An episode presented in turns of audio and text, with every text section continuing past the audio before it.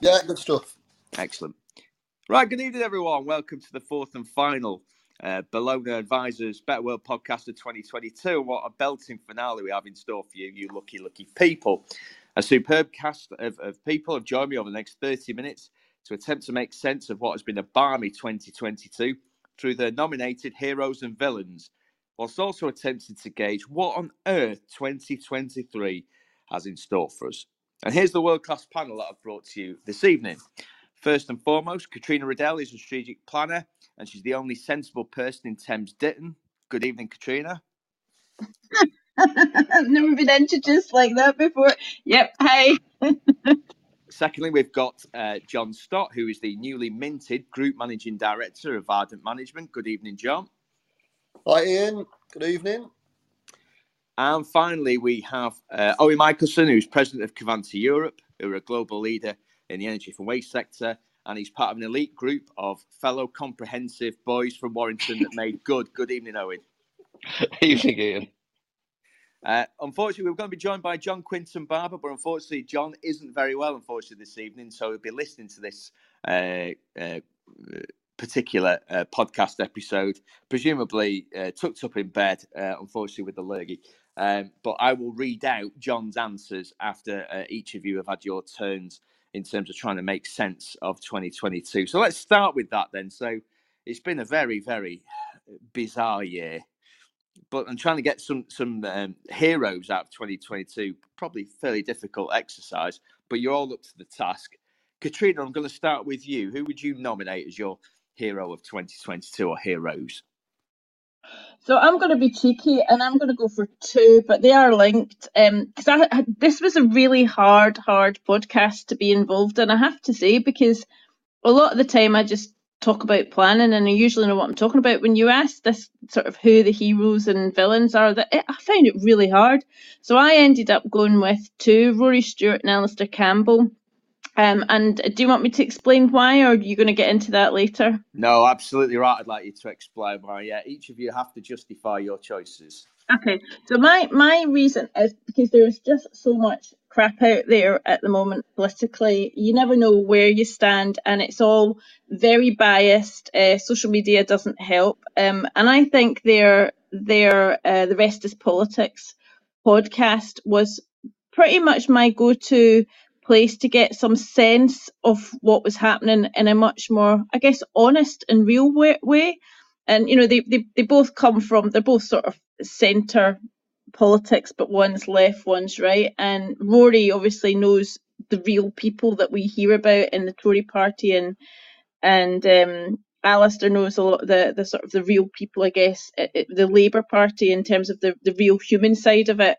So I think I, I put them down because it was the only place I actually felt that um, I was getting any sort of honest debate about politics in the world, and and they even touched on planning and housing in one of their podcasts. So they, you know, they cover a full spectrum. So yeah, a bit a bit lame, but actually I thought they they deserved it. I suspect that theme, which is around truth in the media and establishing some kind of um, what I just got called reasonable public discourse, is going to be a key theme of this podcast. Uh, given what I believe the uh, other two uh, respondents are going to say. I mean, I'll, I'll bring you in, Owen, uh, in that. I mean, obviously, you know, Catriona's gone with, with, two political figures. Who would you go as your, your heroes of 2022?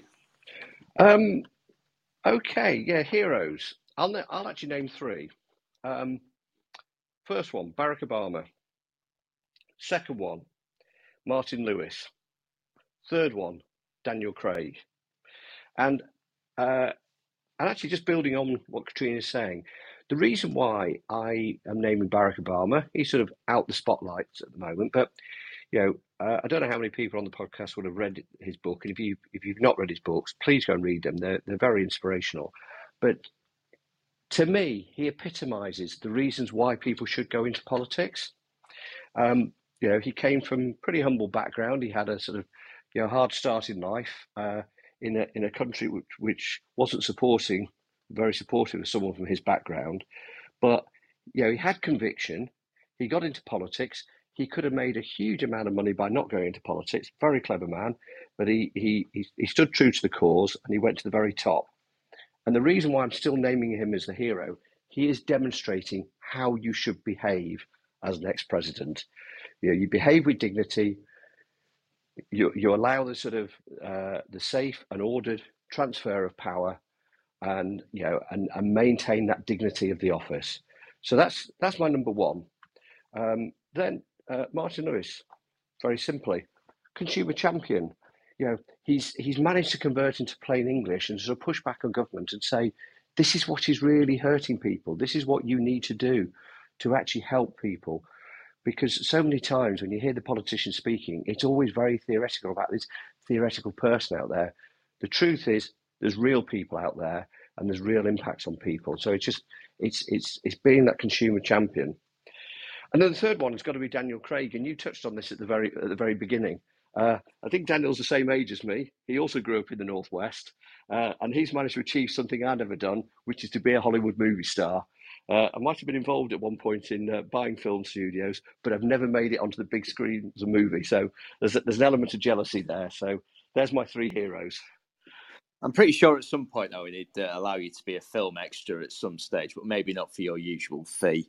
But we'll, we'll come on to that anyway. So, yeah, so again, another couple of political figures. Yeah, I mean, Martin Lewis, by the way, yeah, I completely agree. I think that uh, he, he, the way that he communicates with people in pretty plain terms about some uh, very very challenging subjects. Yeah he's been he's, he's been absolutely fantastic this year. So i would have nominated him as one of mine in all honesty. Which then leaves you mr stott i mean where, where would you go in terms of uh, the people who you think have risen above others this year? Yeah, thanks, Ian. So I've got I've got a politician and I've got a couple of uh, sports personalities as well. So perhaps one that I, I wouldn't have uh, expected to have picked a couple of months ago, but my first one is Simon Clarke MP, so Conservative MP for uh, for Middlesbrough and South and East Cleveland. So in a world where we're, we're obviously in a race to net zero and we should be pushing as hard as possible to maximise energy ge- generation from renewable energy sources, from my perspective, it's nothing short of a travesty that there's been a, a moratorium on onshore wind development in the UK or in England, particularly since 2015.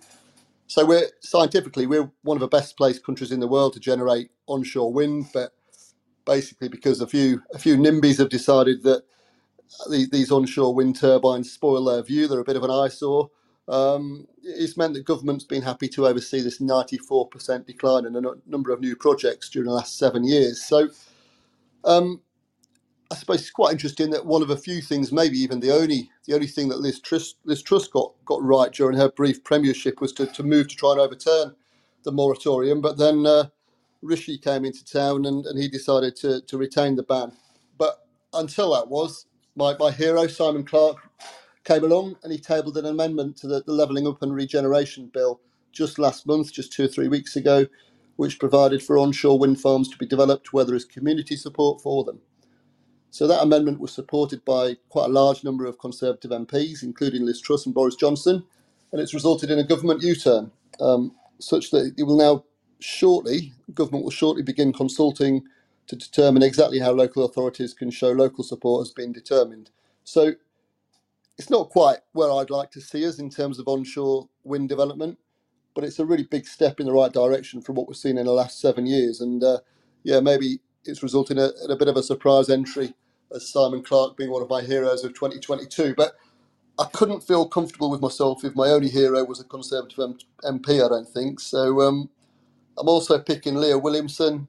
Um, who, Williamson, so, so she, as you may, you, I'm sure you'll know Ian as a, as a footy fan, she was the, the heroic England Lioness captain who, who led them to the Euro 22, 2022 title earlier this year. As a as a father of a five-year-old daughter, it's been really, really good to see the number of um, the number of young girls who've got into football in the last six months or so.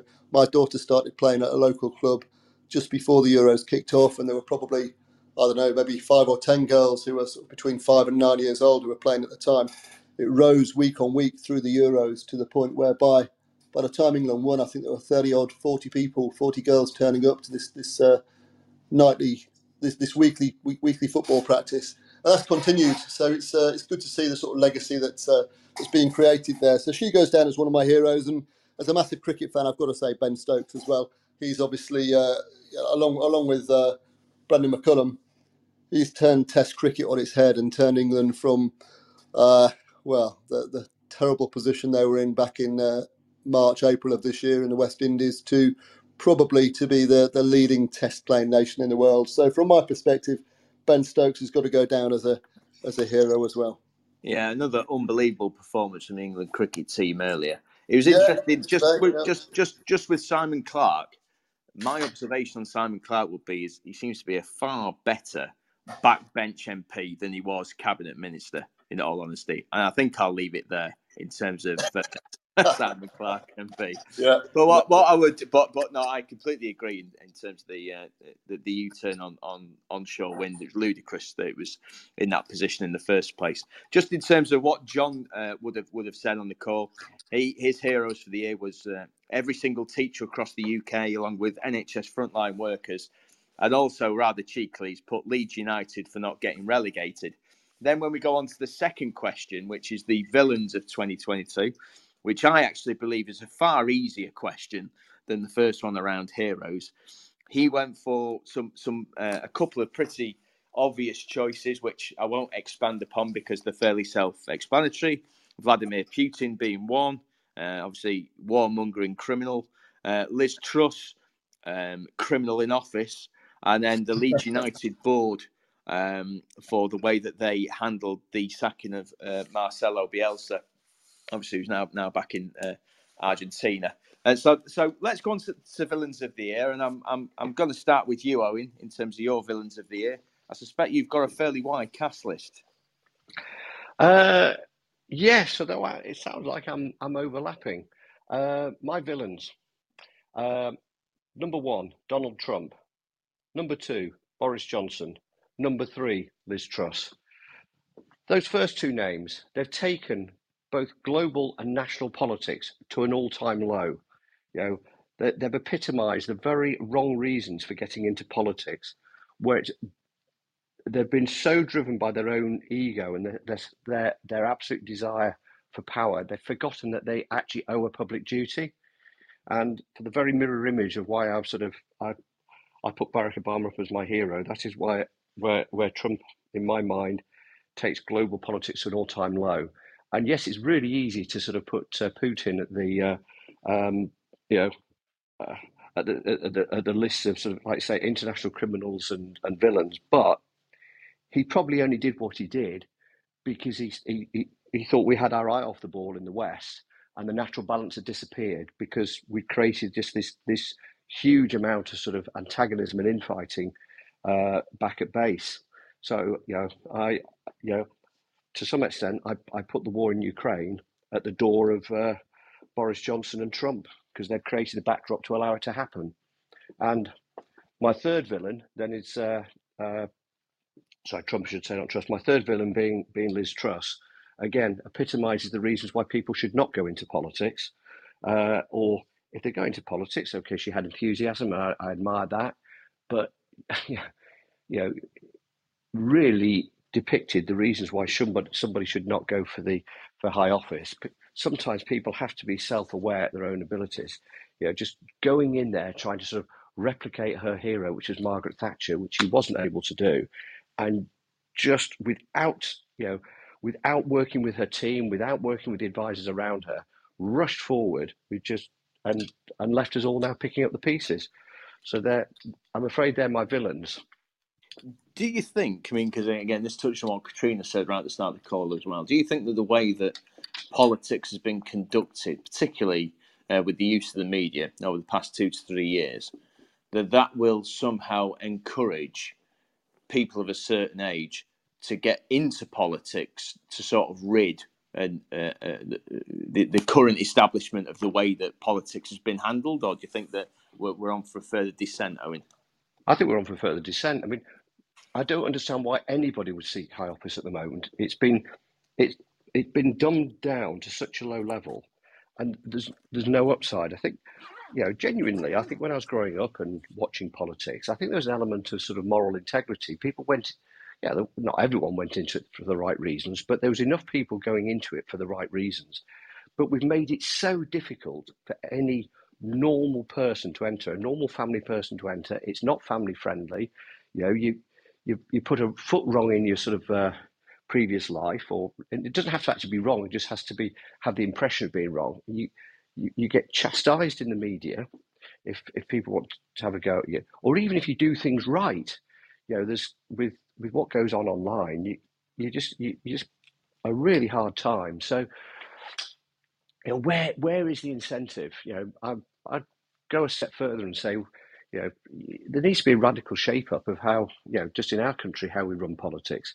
First of all, pay the MPs properly. So, you know, I know it's very easy to say, oh, they get paid more than a nurse. Yes, they do. That's, you know, that means nurses are badly paid. But pay the MPs properly so you get the right calibre of people wanting to apply as a second career. And and give them proper funding so they can run a proper back office and provide the service they're meant to be providing to the constituents. You know, and all I know all the scandals that came out, and I have a certain amount of sympathy because we didn't fund them properly. It forced them to go down the lines of doing all these sort of crazy things of employing their family. So you know, as, as with most things, you know, if, if you set it up properly, people might succeed. And you want people who've come from a good background to think of politics as a second career where they can give some value add and, and not just look at it and think, how the hell can I survive living in London? Um, you know, against against all that backdrop. Thanks, Zoe. I mean, Catriona, just just following on from that, would you would you uh, would you would you go along with that in terms of your, your villains, or have you got a, a wider frame of reference for, for, for who you believe should be uh, proverbially hung, drawn, and quartered this year?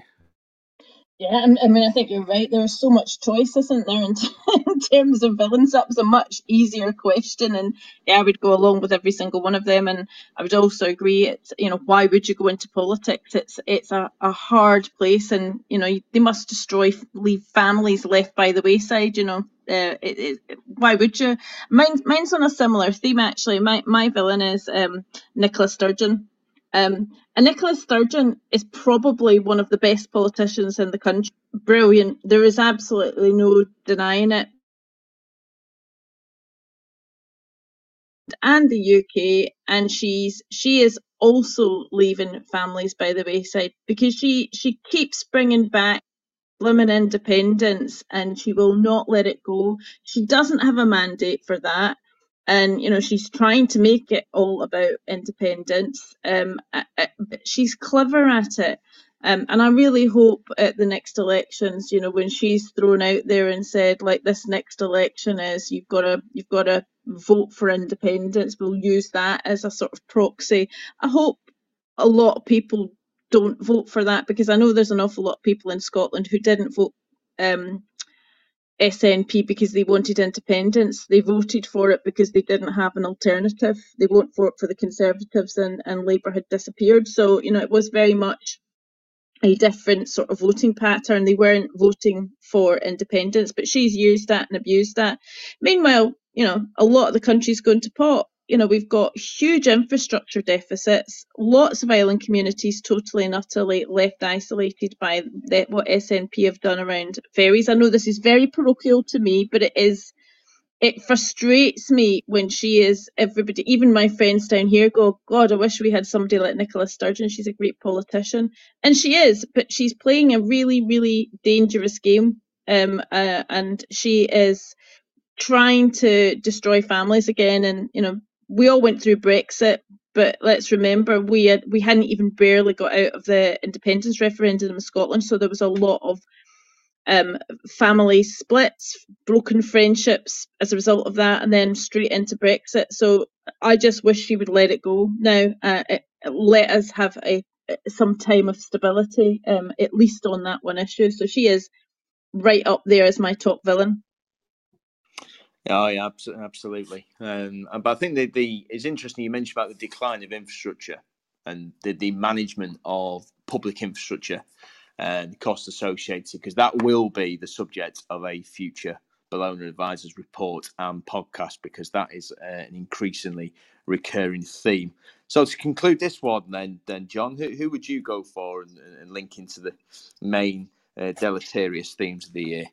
Yeah, I've, I've got a bit of overlap with, with Owen there. So one of my one of my two is um, he's our friend Boris. So I mean, it seems quite a long time ago that he was in office, but it's only five months or so that he five months or so ago that he, he finally stepped down. I mean, I suppose some people might might question whether he was really all that bad when you see what's come after. But I think you know it is worth reminding ourselves of some of the things that that he oversaw whilst he was in office. I mean, you know, everybody's got their own views on, on Brexit. I won't go into too much detail on uh, too, too too much detail in terms of my own views on that. But I think suffice to say, um, all of the, the benefits that, that Boris talked about, I, I, I don't think that we're, we're seeing too many of them right now. Um, we've got the Partygate scandals. Uh, you know, people quickly forget some of these things. We've just seen what's happened with Matt, Matt, Matt Hancock finishing uh, second or, or, third or whatever he finished in in uh, I'm a Celebrity, and it's easy to forget some of the things that that happened not very long ago. But you know, Boris oversaw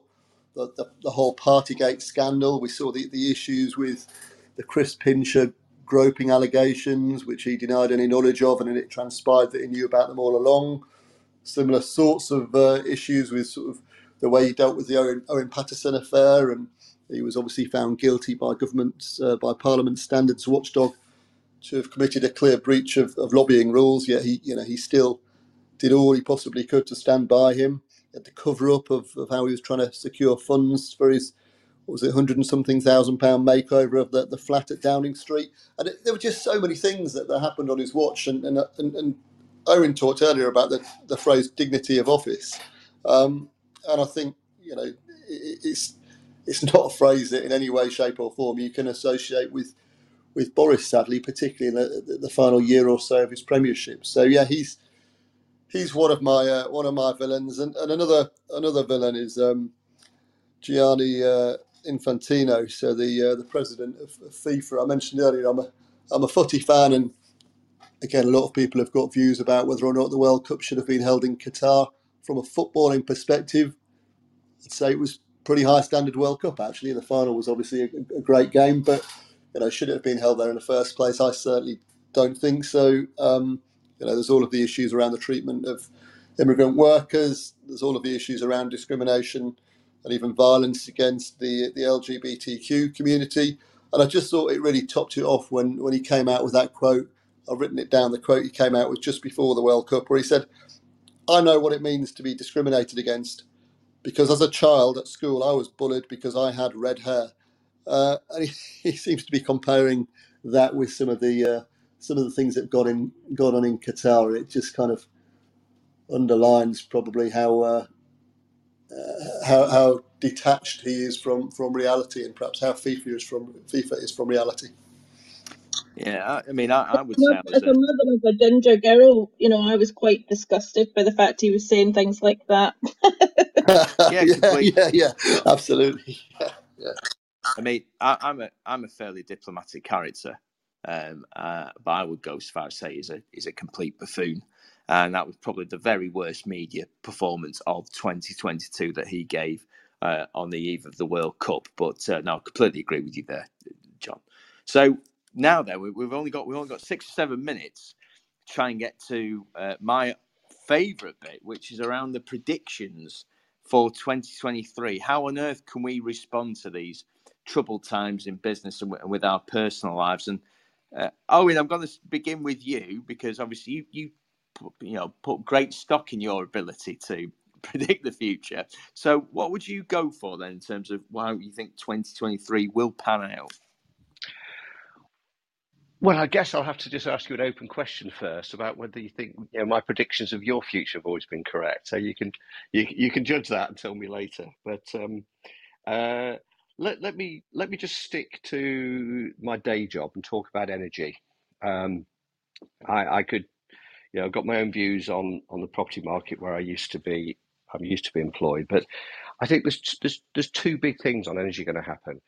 Um, obviously, you know, people are very aware of. It's just called the energy crisis, um, and I don't think consumers really understand how big the crisis really is when it comes to the actual cost of energy generation. The cost of energy generation have shot up stratospherically and it's only just starting to feed through to consumer bills because of the way that Um, some of those costs have been have been hedged, so a lot of people have been buffered to it. But but with the sheer costs of um, well, with fuel costs going up and all other costs going up, uh, that's feeding through, and I think that will actually just force the government for the first time in probably 25 years to start getting a proper energy policy. Um, because you know a, a, lot of the problems we're having now is there just isn't the proper planned mix. That you know there isn't the storage. We've rushed forward with renewables, which has been great, but the only way renewables work is if you have the right backup. But the, the, the right backup supplies aren't there. The right storage facilities aren't there. So I think what we'll actually see next year is the government finally uh, having to being forced to sit up to its responsibilities and come up with a a real strategy that defines what they want to achieve and don't just rely on oh the market will will find its own level. The sheer scale of energy investments the sheer scale in the in the in the improvements we need to grid can only be planned centrally where they set out what they want and therefore rational investment decisions can be made. Um, otherwise it just won't it just won't happen you know, electric vehicles coming forward will completely imbalance the grid and, and current infrastructure which is, is currently just not up to the job. So, yeah, so, seismic shift in the way we actually start planning for our energy future. Yeah, that's number one. And the second one, which actually slightly touches on on property, uh, another seismic shift coming. There's new regulations coming for rented property in 2025, which basically means all let property has to has to meet a certain energy performance standard, um, and uh, yeah, that is uh, that's going to mean a, a, seismic shift uh, out there, which will really push the need for new rented properties to come forward. And that's probably balanced against a backdrop of uh, normal open market uh, house sales falling off just because of rising mortgage rates. So I think I think we'll actually see a major shift towards towards uh, basically professionally built, professionally managed rental properties coming forward. I think the uh, your statement around your prediction around off grid power is bang on off grid power is here to stay, whether that's through uh, microgrids uh, or whether it's through you know things like you know my, my old employer, hydrogen power. But we'll, we'll have to see how obviously that transpires. And yet again, Owen, you've predicted one of the uh, uh future reports for next year that, that, that I'll be conducted. Um, John, in terms of your predictions for 2023, what, what would you say? Yeah, I again, actually, a little bit of crossover uh, with, Owen in terms of I've, focused on the the sectors that, that Ardent operates within. So, you know, um, town centre regeneration, renewables, utilities, and transport. So, I, I, largely agree with what Owen's had to say there about renewables and, and, and, utilities. The two are sort of linked, really. So, you know, we're, we're going to continue to see, there's no doubt about it, we're going to continue to see developers wanting to to increase um, the number and size of, of uh, offshore and onshore wind developments in, in, in, the whole of the UK, particularly with this uh, this change uh, that's coming coming about uh, due to my hero Simon Clarke. Um, and it's true with, with, solar farms as well. We've seen a massive increase in the number of really large scale solar solar schemes that have been coming forward over the past couple of years, and I don't think that's going to slow down in any way, shape, or form. Um, I think um, sorry, my, my, dog's barking in the background. I do apologise if you can hear that. Um, it's the beauty of this home working, isn't it? Yeah, um, absolutely. So you know, I think I think all of that's all of that's really positive because because very clearly we need to to see more renewable energy projects come, come forward quickly. And when I talk about coming forward quickly, I think we are going to see a, see a change in legislation next year. The government's already signposted it to, to, to ensure that that the really major renewables projects, so the offshore wind farms, for example, can be consented more quickly because at the moment, whilst the development consent order process works fairly well, uh, there's been a high proportion of schemes that have been consented. It is a time consuming process for developers. Um, there's a lot of upfront work that needs to happen pre application, and I think government are looking to try and see how they can reduce the, the pre application work that's required to speed up the, the consenting regime. So I think that's something we'll definitely see next year. In, in terms of utilities, clearly there needs to be a big push to make changes happen to the electricity transmission networks.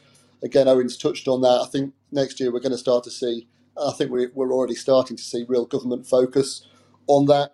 The, the grid needs to be it needs to be upgraded massively to, to enable the uh, all of these renewable projects that are in development and proposed to enable them to actually um, to, to be connected. Um, and as Owen mentioned, the rollout of the use of electric vehicles at the moment, the infrastructure just isn't there to support it. And the reason the infrastructure isn't there, as in charging points, is because of, of, of the cost and the, the capacity uh, on, on, the grid. So you know that we're, we're going to see real focus on that, which I think is is obviously very very welcome. In terms of transport, I think we're starting to see an increasing focus on on sort of how people travel into and around town centres and city centres. So, I mean, the, the cost for me of getting into Birmingham, I'm 20 miles north of Birmingham, so for a, a 40 mile round trip uh, for, for parking and for uh, the cost of paying the um, the clean air zone charge as well now.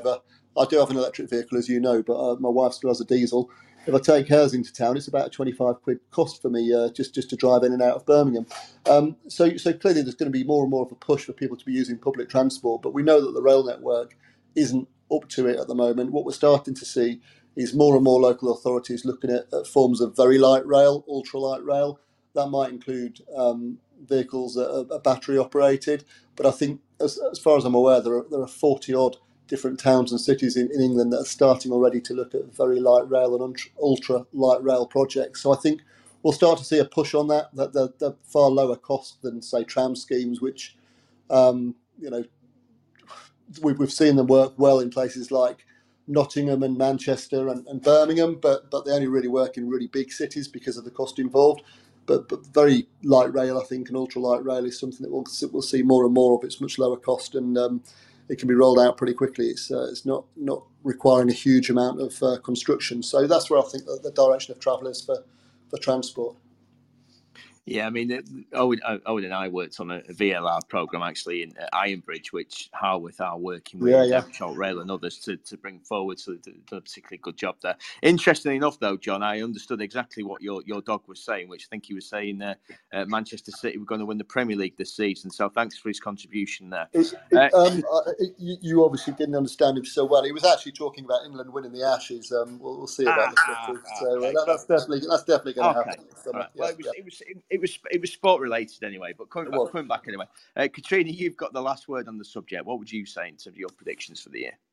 I'll be really quick, um, but and I am a glass half full person, but I think we're just about to see the bottom falling out of the planning system. I know people think we're already there, but I think we are. We've got more to go, and I think we're going to hit rock bottom this year, which is a which is you know a, a, a travesty in in terms of the fact that we're just about to uh, uh, go, well, we are going through an economic recession. We've got the energy crisis. We've got so many challenges as a as, as a country to where we really need the public sector to invest. We need the plan, planning system to work, and I think we are absolutely about to implode. Um, not just because the government can't get its act together and sort it out, but I think also just in terms of the people working in the system are getting to that point of no return in some places. And it is incredibly sad to say um, we need the planning system to be working on all cylinders right now. We need um, a proper system of strategic planning across the country to to join the dots on energy, on environment, on housing, on infrastructure, and everything else. And and we don't have it. We don't have a system that's there to support us. But more than that, we've got a system that is wasn't maybe broken a couple of years ago when Boris Johnson said it was, and it could have been fixed. But they've really gone and badly broken it now. I'm joy- I'm, I'm I'm finishing with the real positive side of things. No, that's right. But no, I, I I completely I completely agree with you. And I think that my main worry is on the future of local government, actually, capacity, but also funding. I mean, Thurrock Council being the latest um, to in effect go into financial special measures with a black hole estimated at somewhere in the region of 450 million pounds following a series of um, I would say risky speculative investment bets over the past decade, which of course in the first place was due to trying to plug income gaps. So there, there is a certain irony there. Um, There's a lot of others coming that way, is going that way as well. They're not alone. Yeah. So no, no, we shall see. But uh, yeah, it's up to the rest of us to try and try and make sense of the system and, and, and frankly try and keep it going. In terms of John's suggestions, just in terms of his predictions for 2023, and you might recognise a couple of these. One was around the decline of Twitter. which I think is, you know, in terms of user numbers, that, that's already been seen over the past few weeks. He also believes more people will return to the office in 2023, which clearly will be a boon to those working uh, in infrastructure and hospitality and other related sectors. And his final one, he's written, uh, he wanted to uh, meet Bono for a pint in Dublin. Frankly, rather rather him than me on that one. Um, so, thank you very much, uh, all of you, for your review of 2022 and 2023. Uh, fantastic panel as ever uh, on the Better World podcast. Um, so, thank you, Owen. Thank you, Catriona. Thank you, Jonathan, and thank you, John, for your answers, even though you couldn't attend. Uh, and all, all I need to say, all that leaves me to say is have a fantastic Christmas, everyone, and a happy new year, and see you all in 2023. Thank you, everyone. Thank you. All the best. Thank you. Bye. Happy Christmas. All the best.